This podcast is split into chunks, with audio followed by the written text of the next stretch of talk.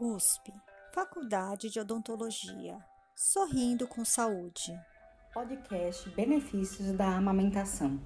O aleitamento materno ou amamentação é muito especial para a mãe e o bebê. Além de nutrir, o ato de amamentar favorece o vínculo afetivo entre eles e traz muitos benefícios para a saúde materno-infantil ao longo de toda a vida.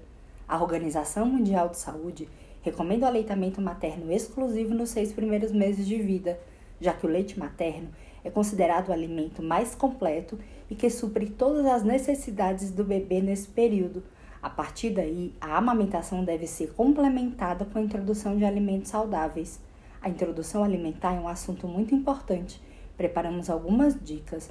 Vale a pena conferir no portal Saúde Bucal da Criança da FOUSP.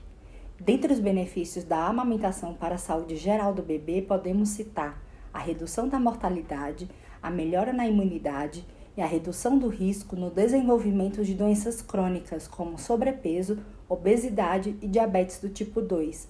Os benefícios da amamentação para a saúde geral materno-infantil são bem estabelecidos, mas você sabia que a amamentação também é benéfica para a saúde bucal do bebê?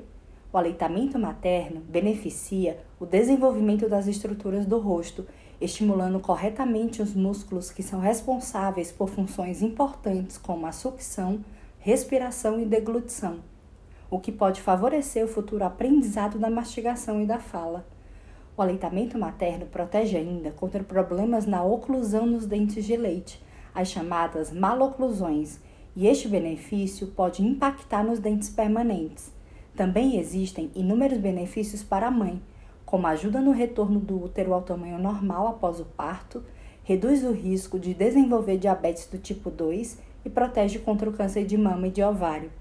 Todos estes benefícios não estão presentes com o uso da mamadeira, e esse hábito está relacionado com impactos negativos na saúde.